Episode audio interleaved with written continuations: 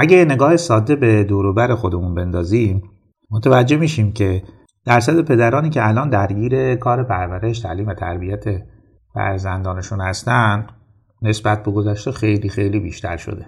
اما هنوزم پدرانی هستن که خودشون رو کاملا کنار کشیدن و وظیفه و مسئولیت چندانی برای خودشون قائل نیستن. این پدرها معمولا یه سری عذر و بهانه برای عدم حضور خودشون دارن. شاید بشه اسم این پدران رو پدران استعفا داده گذاشت. یعنی کسی که یه جورایی بیخیال تربیت فرزنده شده و برای خودش کار و نقش و مسئولیت چندانی قائل نیست. تو این اپیزود می‌خوایم در مورد ویژگی ها و عذر و بهانه هایی که پدران استعفا داده میارن صحبت کنیم. ویژگی ها و عذر و بهانه هایی که اونا رو از یک چیزی محروم می‌کنه تجربه پدری کردن با کیفیت. و البته بار زیادی رو هم به دوش مادر می‌ذاره. مادری که احساس می‌کنه یه تنه داره کار تعلیم و تربیت فرزندش رو انجام میده و جلو می‌بره. پس در ادامه با من همراه باشید تا در مورد این پدران بیشتر صحبت کنیم.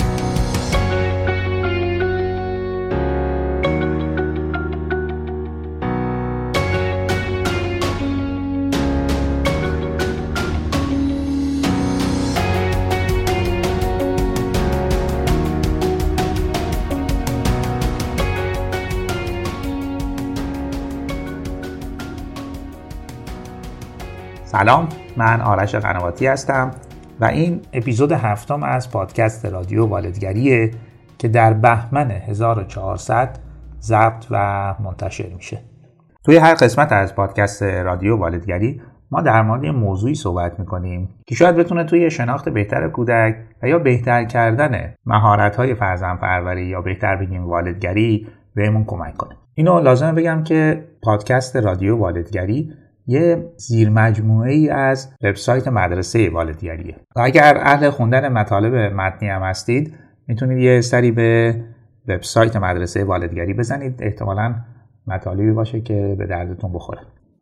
قبل از اینکه بریم و وارد بحث اصلیمون بشیم اگر این اپیزود رو گوش کردید و فکر کردید که مطالبش به درد بخور هست و می‌تونه روی حداقل یک پدر تاثیر بذاره و اون رو در کار پدری کردن یه مقدار فعالتر بکنه یه مقدار مسئولیت پذیرتر بکنه براش بفرستید. یا برای مادری بفرستید که همسرش از پدری کردن استفاده داده که شاید با شنیدن این فایل بتونه همسرش رو به نقش و مسئولیت پدری کردنش برگردونه. اما چرا پدران استفاده داده؟ مثلا چی شد که تصمیم گرفتم این اپیزود رو با این عنوان بسازم و منتشر کنم. وقتی که من و همکاران در مرکز مشاوره با بچه های کار می‌کردیم که مشکلاتی مثل کمبود اعتماد به نفس، مشکلات استرابی یا کمبود مهارت های اجتماعی و ارتباطی و یا مشکلات رفتاری مثل پرخاشگری و حرف نشنوی داشتن یه ذره بیشتر بررسی می‌کردیم. نه در همه ولی در بیشتر این بچه ها یه موضوعی به شکل خیلی بارز خودش رو نشون می‌داد. و اونم این بود که پدران این بچه ها معمولا نقشی توی پرورش و تعلیم تربیت فرزندشون نداشتن. یعنی پدر تقریبا غایب بود. البته شاید از نظر فیزیکی در خانواده و خونه حضور داشت ولی از نظر روانی و عاطفی تقریبا غایب بود. وقتی یه مقدار بیشتر اطلاعات می گرفتیم یا با برخی از این پدران هم گفتگو می کردیم و خود من هم خیلی با این پدران گفتگو کردم و از نزدیک هم پدری کردنشون رو می دیدم به این نتیجه می که این پدران بیش از اینکه غایب باشن از کار پدری کردنشون اصلا استفاده دادن. و وقتی هم که ازشون بپرسی که چرا وقت بیشتر و حالا مثلا وقت با کیفیت تری برای فرزندت نمی‌ذاری یه سری عذر و بهانه هم میارن. جدای از عذر و بهانه ها این پدران معمولا یه سری ویژگی هم دارن که من در ادامه می‌خوام هم در مورد این عذر و بهانه ها صحبت کنم و هم در مورد ویژگی های این پدران. اینم بگم که برای تهیه این اپیزود از کتاب رمز و راز پدری کردن هم کمک گرفتم. کتابی که اگر پدر هستید و نخوندید حتما پیشنهاد می‌کنم بخونید. البته به عنوان مادر هم می‌تونید بخونید ولی چون دقیقا خطاب به پدران نوشته شده خیلی بیشتر می‌تونه به کار پدران بیاد. خب بریم ببینیم این عذر و بهانه ها و ویژگی ها در پدران استفاده داده. چیه؟ و آنهایی که اونا رو از تجربه های لذت بخش و عمیق فرزن پروری محروم کرده. و همینطور که گفتم بار زیادی رو به مادر تحمیل کرده. اولین موضوع رو بهانه که معمولا این پدران میارن و خیلی هم عمومیت داره اینه که وقت ندارن. وقتشون کمه. معمولا از وقت زیادی که کار و شغل ازشون می‌گیره شکایت می‌کنن که البته به دلیل شرایط اقتصادی موجود خب بخشش می‌تونه درست باشه. ولی موضوع اساسی فرزن پروری کیفیت رابطه است نه کمیت رابطه. یعنی اینکه در یک زمان حتی کم چطور میشه با کودک رابطه با کیفیتی رو ایجاد کرد. و معمولا هم برای خیلی از این پدرانی که من باشون صحبت می‌کنم وقت پیدا میشه یا وقت پیدا می‌کنم که تو این زمانها شما می‌تونی با فرزندت وقت بگذرونی. هر چند کم ولی میشه و می‌تونی وقت رو بذاری. و ما اینه که یه کیفیت خوبی تو این رابطه و تو این وقت کم ایجاد بکنیم. و برای خیلی از بچه ها قابل درک و پذیرشه که پدر به خاطر شاغل بودن یا حتی خیلی مقاد و شغله بودن وقت کمتری داره که براشون بذاره. ولی انتظارشون اینه که اون وقت خیلی کمی که گذاشته میشه وقت با کیفیتی باشه که وجود پدر رو هم بتونن توی زندگیشون احساس کنن. مورد بعد اینه که این پدران تنها وظیفه و مسئولیت خودشون رو تأمین مالی خانواده می‌دونن. و معمولا هم باورشون اینه که تربیت بچه کار مادره. و معمولا هم حرف زده میشه که ما که برای خودشون داریم تلاش می‌کنیم ما که تمام وقتمون رو برای خودشون داریم می‌ذاریم که راحت بتونن زندگی کنن که آینده خوبی داشته باشن. که این حرف حرف غلطی نیست ولی همه ماجرا نیست. درسته که مسئولیت درآمد مالی در یک خانواده ممکنه فقط دوده مرد یا پدر باشه. ولی به حال پدر مسئولیت پدری کردن هم داره. همین باور و فکر اشتباس که باعث میشه پدر استعفا بده از پدری کردن. و بگه من که دارم مسائل مالی رو حل می‌کنم من که دارم پول میارم تو خونه. و از قدیم هم گفتن که تربیت بچه کار مادره. و یا خیلی از این پدران از نظر شغلی و کاری یا خیلی سرشلوغن یا خودشون رو سرشلوغ می‌کنن. یعنی ممکنه پدر با یک شغل و یا time کاری مشخص بتونه خرج خانواده رو بده. ولی پدر با درست کردن شغل اضافه برای خودش یا time کاری اضافه حالا به دلیلی به شکل آگاه و حتی ناآگاه از زیر بار مسئولیت پدری کردن شونه خالی می‌کنه یا فرار می‌کنه. یعنی شغل اضافه یا وقت اضافه برای کار برای درآمد اضافه تر نیست. برای فرار کردن از نقش پدری کردن. و یا ممکنه فرار از نقش مسئولیتی که باید در رابطه با همسرش بازی کنه. حالا بعضی از این پدران مجردی رو بر متعهلی ترجیح میدن. یعنی مرتب با خودشون میگن که ای کاش مجرد مونده بودیم و این همه بار مسئولیت رو به دوش نمیکشیدیم. و بعضیاشون که نگاه می‌کنیم می‌بینی که هنوزم می‌خوان سبک مجردی رو ادامه بدن. مثلا تا دیر موقع بیرون موندن یا شبا خونه نیومدن و کاری به کار مسائل خونه نداشتن که اینا رو بیشتر ما در زمان مجردی از یه آدم می‌بینیم. و یه موضوع دیگه هم که میشه اضافه کرد اینه که بعضی از این پدران وقت گذرونی با دوستانشون از وقت گذرونی توی خونه با بچه ها براشون خیلی مهمتر و خوشایندتره. یعنی ساعت ها می‌تونه با دوستانش باشه وقت بگذرونه ولی اینکه با فرزند چند دقیقه وقت بگذرونه یا بازی بکنه یا حالا هر کار دیگه ای بکنه براش اصلا جالب و خوشایند نیست. یه مورد دیگه هم که در مورد این پدران میشه گفت اینه که مهارت های ارتباطی با کودک رو خیلی نمی‌دونن. اینکه کودک در هر سنی چه نیازهایی داره چجوری فکر می‌کنه و چجوری باید باش ارتباط برقرار کرد نیاز به یه مقدار دانش و آگاهی داره که معمولا این پدران از این دانش آگاهی خبر ندارن. یه نکته ای رو نویسنده کتاب رمز و راز پدری کردن میگه که فکر کنم خیلی جالبه. این معمولا مادران مادری کردن رو از مادر خودشون تا حدودی یاد می‌گیرن. یه مقداری با جزئیات کار آشنا میشن. ولی مردان اغلب پدری کردن رو از پدرشون یاد نمی‌گیرن. نویسنده میگه این موضوع در مورد خود من درسته و با خیلی از پدرهایی که مصاحبه کردم گفتن که پدرشون براشون منبع اطلاعات خوبی در زمینه پدری کردن نبوده. و چون این پدران هم معمولا خیلی اهل یادگیری و تغییر نیستن این تواناییاشون و این مهارتهاشون در همین حد کم و اندک باقی میمونه. من خودم پدران زیادی از این دست دیدم که حتی اونقدر بلد نیستن با کودک بازی کنن. یا مثلا اگر کودک یه مشکل درسی یا تحصیلی داره شیوه درست کمک به کودک رو هم نمی‌دونن که بعضی وقتا اصلا من تعجب می‌کنم چرا موضوع بین این پدر و کودک به دعوا و بحث کشیده میشه. دلیل اصلیش کمدانی به پدر در زمینه ارتباط با کودک. یه ویژگی بارز دیگه این پدران اینه که توی رابطه بیشتر از این که دنبال صمیمیت باشن دنبال احترامن. و این فکر هم معمولا می‌کنن که صمیمیت و نزدیکی بچه رو پررو می‌کنه لوسش می‌کنه. همیشه دیواری می‌کشن بین خودشون به عنوان پدر و فرزندشون. حالا در هر سن و سالی که فرزند هست. و اونقدر اجازه نمیدن که کودک به حریم روانی و عاطفی اونا نزدیک بشه. یه نقل قول دیگه هم از نویسنده کتاب رمز و راز پدری کردن هم بگیم. میگه که خیلی وقتا پدران یه رفتار خیلی بیمعنی رو پیش می‌گیرن و هدفشون هم اینه که بتونن فرزندشون رو حرف گوش کن بار بیارن. و همین دلیل از فرزندشون فاصله می‌گیرن. و همینجور که گفتم یه دیواری بین خودشون و فرزندشون می‌کشن.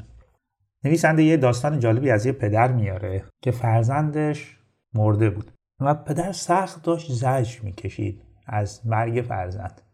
و زجر اصلیش هم به دلیل مرگ فرزند نبود. دلیل اصلی رنج پدر این بود که هیچ وقت اون قدری که پسرش دوست داشت که بهش نزدیک بشه نزدیک نشده بود و عشق و محبتش اونجوری که باید به فرزندش نداده بود. و هیچ وقت هم به فرزندش عمیقا نگفته بود که دوستش داره. در حالی که فرزندش سخت و عمیق منتظر دریافت این عشق و محبت بوده. و این پدر چون الان این عشق و محبت رو نداده و فرصت رو هم از دست داده در یک رنج عمیقی زندگی می‌کرده.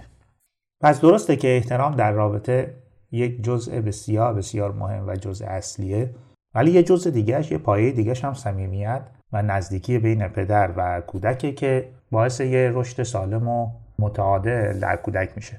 خیلی از پدران استفاده این حرف می‌زنن که این بچه به ما احترام نمی‌ذاره. حالا بچه چند سالشه؟ چهار سالشه پنج سالشه. چون این پدر جنبه های دیگه رشد و تربیت فرزندش رو نادیده گرفته و موضوع احترام خیلی خیلی خیلی براش مهم و برجسته است. اگر جایی فرزندش حرف نشنوی کنه نافرمانی کنه یا لجبازی کنه معمولا اونو یه بی احترامی به خودش می‌دونه. و به همین دلیل سعی می‌کنه که از فرزندش بیشتر فاصله بگیره که این احترام به باور خودش البته شکسته نشه. یه ویژگی دیگه برای این پدران اینه که کودک شاد درونشون یا شاید اینجوری بهتره بگیم که کودک طبیعی درونشون اونقدری که باید فعال نیست.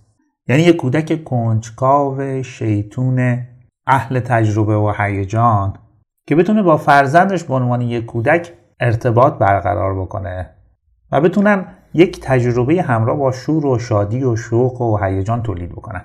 به قول نویسنده کتاب میگه که یه لحظاتی وجود داره که یه بابای خوب تنها کاری که از دستش برمیاد اینه که تبدیل به یک احمق تمام بشه. و چه بابایی چه پدری می‌تونه این کارو بکنه؟ بابایی که کودک درونش کودک طبیعی درونش زنده باشه فعال باشه. وگرنه میره تو همون فازی که گفتم. یعنی توی رابطه همیشه فقط و فقط به دنبال احترامه. البته بعضی از این پدران ممکن افسرده باشند. یعنی از نظر روانشناختی یا روانپزشکی تشخیص افسردگی بگیرن و نیازی که خودشون رو درمان کنن دیگه. یعنی نیاز به کمک حرفه‌ای و تخصصی دارن که بتونن به جریان عادی زندگی برگردن. وگرنه با این حال افسردگی بعیده که بتونن یک ارتباط خوب با فرزندشون برقرار بکنن. چون ورال یک آدم افسرده اونقدر توانایی نداره که بار زندگی خودش رو به دوش بکشه. حالا بخواد بیاد و بخشی از بار زندگی فرزندش رو هم به دوش بکشه خب کار خیلی خیلی سختیه براش. خیلی از این پدرها خزانه بازیشون خالیه. یعنی وقتی به کودک می‌رسن به فرزندشون می‌رسن واقعا نمی‌دونن چه بازی باید باش انجام بدن. یکی از دلایلش برمیگرده به دوران کودکی خودشون که اونقدر بازی نکردن یا بازی های متنوعی انجام ندادن. و یا ممکنه بازیهایی که در گذشته انجام شده الان به دلیل شرایط خاص محیطی امکان انجام شدنشون نباشه. چون من خودم خاطرم است که خیلی از بازیهایی که در دوران کودکی انجام می‌دادیم بازیهایی بود که تو فضای بیرون از خونه انجام می شدن حالا چه حیات خونه بود یا چه تو کوچه و خیابون. هرچند که اگر پدر شور و شوق داشته باشه مسئولیتی برای خودش قائل باشه می‌تونه توی فضاهای باز مثل پارک یا فضاهای سبزی که وجود داره خیلی از بازی ها رو با فرزندش انجام بده. همون بازیایی که ما در قدیم هم انجام می‌دادیم. یه چیزی من اینجا اضافه کنم. خیلی از بچه های پدران استعفا داده مهارت حل مسئله خیلی پایینی دارن. یعنی تواناییشون توی حل مسئله خیلی ضعیفه. یعنی برای حل یه موضوع راه حل متفاوتی رو نمی‌تونن پیدا کنن. و دو اینکه با اولین مسئله و مشکل مسترب میشن جا می‌کنن و عقب نشینی می‌کنن. و خیلی از این بچه ها رو وقتی نگاه می‌کنین مهارت های پایینی در استفاده از دستهاشون یا پاهاشون دارن. یعنی یعنی به سادگی نمی‌تونه بازی های ابتدایی با توپ رو انجام بده یا با دستاش یه مقدار کارهای ظریفتر یا ماهرانه تری انجام بده. و خیلی جالبه که خود کتاب هم از یک تحقیقی میگه که در مورد بچه های با پدر غایبه. یعنی بچههایی که پدرشون غایب بوده دیدن مهارت های کلامی و مهارت های دستیشون به اندازه بقیه بچه ها رشد نکرده. شاید یکی از دلایلش باشه که چون مادر بیشتر مشغول کارهای خونه است و برآورده کردن نیازهای ابتدایی کودکه نقش پدر توی یاد دادن مهارت‌های دستی و مهارت‌های حتی کلامی خیلی پارنگتر میشه. یعنی این پدری که کودک رو باید با چالش مواجه کنه درگیر کنه با موضوعات مختلف مثلا اگر یه وسیله خراب شده و پدر حالا می‌خواد اون رو درست کنه کودک رو هم درگیر ماجرا بکنه. تا کودک هم با اون وسیله ور بره تا هم مهارت های حل مسئلهش روش بکنه هم مهارت های دستیش. چون کودک تا 6 یا 7 سالگی و بیشتری مهارت ها رو قرار تو خونه یاد بگیره و در رابطه با والدین. و اگر پدر حضور نداشته باشه یا غایب باشه و یا استعفا داده باشه خب احتمال زیاده که کودک در این مهارت ها دچار عقب بشه. ویژگی بعدی این پدران اینه که بعضیاشون هنوز در فضای کودکی زندگی می‌کنن. یا اینکه بالغ درونشون اونقدر که باید رشد نکرده. یعنی من خیلی دیدم که پدر فرزندش رو رقیب خودش می‌دونه. حتی فرزند 5 یا 6 سالش. یعنی با فرزندش رقابت می‌کنه. اگر فرزندش یک موضوعی رو بهتر از اون می‌دونه یا بهتر از پدر انجام میده پدر ناراحت میشه عصبانی میشه. سعی می‌کنه یه جورایی اون مهارت و اون دانش و اطلاعات کودک رو کم ارزش کنه یا زیر سوال ببره. و یا همینطور که جلوتر هم گفتم پدر هنوز می‌خواد مثل دوران نوجوانی زندگی کنه و کودکانه با موضوعات زندگی برخورد کنه. کتاب یه داستان جالب دیگه هم میاره از پسر جان واتسون که یکی از روانشناسان بزرگ بوده. میگه که پسر این روانشناس میگه عاشق این بوده که در کنار پدرش یه سری ابزار رو با چوب درست می‌کردن. و این اوقات بهترین اوقات دوران کودکی و نوجوانیش بوده و هنوزم اون لحظاتی که با پدر داشتن این کار رو می‌کردن و ابزارهای چوبی درست می‌کردن جزو خاطراتیه که وقتی به ذهنش میاد حالش رو خوب می‌کنه حالش رو خوش می‌کنه. و بخش زیادی از این هر کارهایی که ساختن و تولیداتی که داشتن رو به عنوان آثار ارزشمند زندگی خودش و پدرش نگه داشته. و نویسنده اشاره می‌کنه که چقدر همین تجربه مشترک توی حال این آدم تاثیرگذار بوده. حالا ممکنه این کار مشترک رو مثلا روزی نیم ساعت یا یک ساعت با هم انجام می‌دادن. ولی همین با هم بودن با کیفیت و اینکه پدر کمک می‌کرده که پسر هم کارهای دستی رو یاد بگیره چقدر چقدر در حال فرزندش اثرگذار بوده که سالهای سال گذشته و هنوز در درونش حی حاضر و زنده است. یکی دیگه از ویژگی های این پدران یعنی پدران استعفا داده اینه که بعضی از اونا انگار راه حل جز اعمال زور و تهدید و تنبیه و پرخاشگری برای حل فصل موضوعات و مسائل و مشکلات فرزندشون ندارن. یعنی هر موضوعی رو می‌خوان با پرخاشگری و تنبیه حل بکنن. مثلا اگر کودک بزرگتر داره با کودک کوچکتر دعوا می‌کنه پدر می‌خواد با یه داد زدن یا یه تهدید کردن موضوع رو حل بکنه. در که ممکنه دلیل این پرخاشگری کودک بزرگتر نسبت به کوچکتر این باشه که یا رابطه می‌خواد یا بازی می‌خواد یا اینکه نیاز داره پدر اون رو بیرون ببره تا بتونه تو فضای بیرون حالا بازی کنه یا فعالیتی انجام بده که هم انرژی جسمانیش خالی بشه هم انرژی روانیش. ولی پدر به دلیل اینکه نمی‌خواد این کار رو انجام بده به جای برآورده کردن نیاز کودک سعی می‌کنه اونو بایکوتش کنه سعی می‌کنه خاموشش بکنه. شاید به همین دلیله که خیلی از مادران وقتی که فرزندشون بد رفتاری می‌کنه همیشه تهدیدشون می‌کنن که بذار بابات بیاد خونه میگم که چی کار کردی یا میگم که چقدر اذیت کردی. چرا؟ چون بابا قرار از طریق تنبیه و تهدید یا پرخاشگری موضوع رو حل بکنه. و کودکم چون از تهدیدات پدر یا تنبیهاتش به حال ترس داره ممکنه این حرف مادر روش اثر بذاره حالا بعد رفتاریش رو کمتر کنه. یا موضوعاتی مثل درس خوندن کودک یا انجام تکلیف که پدر به جای اینکه کنار فرزندش باشه و راه های متفاوتی و مختلفی پیدا کنه برای ترغیب و انگیزه دادن به کودکش. و اینکه درسش رو بتونه راحت بخونه تنها ابزارش تهدیده تنبیه پرخاشگریه. و مشخص هم که هیچ کودکی از این طریق نه به درس اونقدر علاقه بند میشه و نه تکالیفش رو با یه شور و شوق درونی انجام میده. که خود نویسنده کتاب هم یه جای اشاره می‌کنه که خیلی از پدرها با وادار کردن فرزندشون به اطاعت کردن از اونا در واقع به اونا عملا دارن پرخاشگری می‌کنن. چون تربیت کودک نیاز به صبر و حوصله داره نیاز به ظرافت داره و پدران استفاده نه اونقدر صبر و حوصله دارن و نه اونقدر ظرافت رفتاری برای ایجاد یه ارتباط خوب با فرزندشون. و همین دلیل دم دستترین ابزارشون برای اینکه کودک رو به اطاعت وادارن و اون رفتاری رو که خود پدر می‌خواد کودک انجام بده خب تهدید و تنبیه و پرخاشگریه. آخرین موردی که شاید بشه بهش اشاره کرد اینه که خیلی از پدران استعفا داده کودکشون رو فرزندشون رو به عنوان یکی از مشکلات زندگیشون می‌دونن. دیوید کوهن نویسنده همین کتابی که ازش صحبت کردیم میگه بعضی از افراد دوست دارن یه ناظر باشن و در حاشیه امن حیات زندگی کنن. اگر از شما هم زندگی در حاشیه امن رو دوست دارید پس بهتر هرگز پدر نشید. اینکه پدری کردن برای یک فرد می‌تونه خوشایند باشه و برای فرد دیگه کاملا ناخوشایند بخشیش برمیگرده به این موضوع که پدر موضوعات و مشکلات زندگی فرزندش رو عنوان یک فرصت بهش نگاه می‌کنه. یا یک دردسر و تهدید. تهدیدی برای راحتی و آسایش خودش. چون اگر با دید فرصت ببینه خب این مشکلات رو به عنوان فرصتی برای با هم بودن برای برای رشد و یادگیری فرزندش برای رشد و یادگیری خودش و اینکه اصلا خودش یک بار دیگه کودکی خودش رو تجربه کنه. و حتی این بار خیلی بهتر و شیرینتر. و ازش یه فرصتی بسازه برای تجربه چیزهایی که در هیچ جای دیگه زندگی نمی‌تونه تجربه کنه. فقط و فقط و فقط در رابطه با فرزندش. پدران استفاده دادن به دلیل اینکه این نگاه رو ندارن و کودک رو به عنوان یک دردسر و مشکل می‌بینن همیشه با نقششون به عنوان پدر مسئله دارن.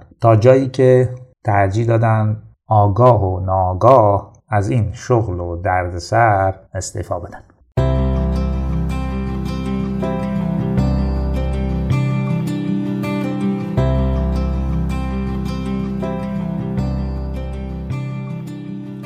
اینجا در مورد حضور و بهانه ها و ویژگی های پدران استفاده داده صحبت کردیم. حالا اگر پدر هستید و این اپیزود رو شنیدید و خودتون فکر می‌کنید که جزو پدران استعفا داده هستید من یکی دو تا پیشنهاد براتون دارم. اول اینکه فرزند پروری رو یا پدری کردن رو یه فرصت بدونید برای اینکه یه بار دیگه کودکی خودتون رو تجربه کنید. کودکی که این بار تقریبا دست خودتونه و می‌تونید اونجوری که دلتون می‌خواد تجربهش کنید و بسازیدش. نویسنده کتاب رمز و راز پدری کردن. میگه که من اجازه ندادم که کودکی خراب شده من کودکی فرزندانم رو هم خراب کنه. چون نویسنده کسی بوده که در 13 سالگی پدر مادر هر دوتا رهاش می‌کنن و کسی بوده که در 13 سالگی تنها زندگی کردن رو تجربه کرده و تو این مسیر آسیب های خیلی جدی هم بهش وارد شده. ولی میگه من توی بزرگسالی و زمانی که پدر شدم متوجه شدم و با خودم عهد کردم که این آسیب هایی که من در کودکی و نوجوانی خوردم نباید همین آسیب ها دوباره تکرار بشن و اونقدر رو من تاثیر بذارن که من بخوام این آسیب ها رو به فرزندم یا فرزندانم انتقال بدم و به اونا هم آسیب بزنم و این سیکل همینجور ادامه پیدا بکنه. من تصمیم گرفتم یک جایی جلوش رو بگیرم و از انتقالش به فرزندانم یا نسلهای بعدی خودم جلوگیری کنم. و میگه من توی زمین موفق بودم و تونستم این کار رو بکنم. حالا این کاریه که احتمالا شما هم به عنوان پدر بتونید انجام بدید و اجازه ندید که آسیب های دوران کودکی یا نوجوانیتون اونقدر روی شما تاثیر بذاره که همین آسیب ها رو بخواید به فرزندتون هم انتقال بدید. یه مورد دیگه هم که دلم می‌خواد بهش اشاره کنم اینه که کودک و فرزند شما فقط تأمین مالی نمی‌خواد. یا اینکه با خودتون فکر کنید که بچه فقط باید درسش رو بخونه و توی تحصیلاتش موفق بشه. نه. یک کودک بیش از همه بیش از همه یه رابطه عمیق و صمیمی با والدینش رو می‌خواد. دلم می‌خواد اینجا به یه تحقیقی اشاره کنم. که چند سال پیش توی آمریکا انجام شده بود و تو این تحقیق از نوجوانان پرسیده بودن که چه چیزی برای شما مهمتره و چه چیزی رو بیش از همه می‌خواید و آرزوتونه و خواسته شماست. یه جدولی هم بهشون داده بودن که یه سری آیتم داشت. مثل یه شغل پر درآمد یه ماشین خیلی خوب رابطه با جنس مخالف تحصیلات عالیه مسافرت به جاهای مختلف دنیا و رابطه خوب و صمیمی با پدر مادر. حالا جالبه که چیزی که برای بیشتر این نوجوانان در رده اول قرار گرفته بود رابطه صمیمی و عمیق با والدین بوده.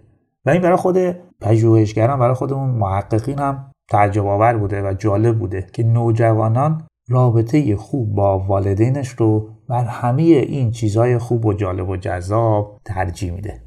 خب این تحقیق چی رو داره به ما میگه؟ اینه که فرزند ما بیش از همه این احتیاجات احتیاج به داشتن یه رابطه خوب و همراه با عشق با ما داره. اونه که از نظر روانی میسازش اونه که وجودش رو برای تمام عمر پر می‌کنه. اونه که ازش در مقابل تمام سختی ها و مشکلات و مسائل دنیا مراقبت می‌کنه. نه خیلی از پدران و مادرانی که خواستن همه امکانات رو برای فرزندشون تهیه کنن و حتی به فکر 20 سالگی و 30 سالگیشون بودن که ما پول کافی براشون بذاریم یا کاری بکنیم که اونقدر خوب درس بخونن تا بهترین شغل ممکن رو بگیرن خیلی هاشون خیلی از این بچه ها معمولا تبدیل به بچه های بیکاره شدن که نه از خودشون راضیان و نه از رابطهشون با پدر مادر.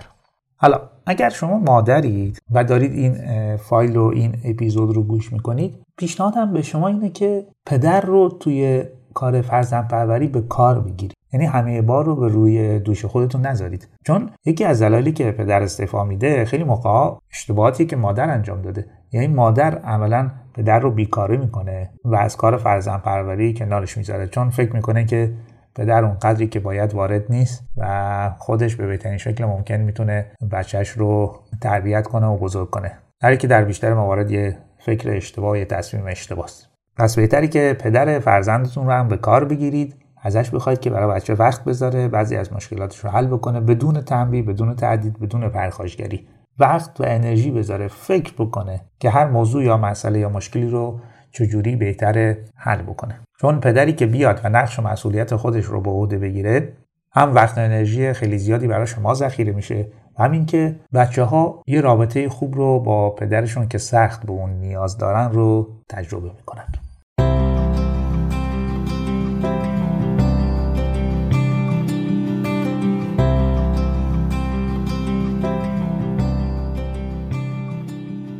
چیزی که شنیدید اپیزود هفتم از پادکست رادیو والدگری بود که در مورد پدران استعفا داده صحبت کردیم.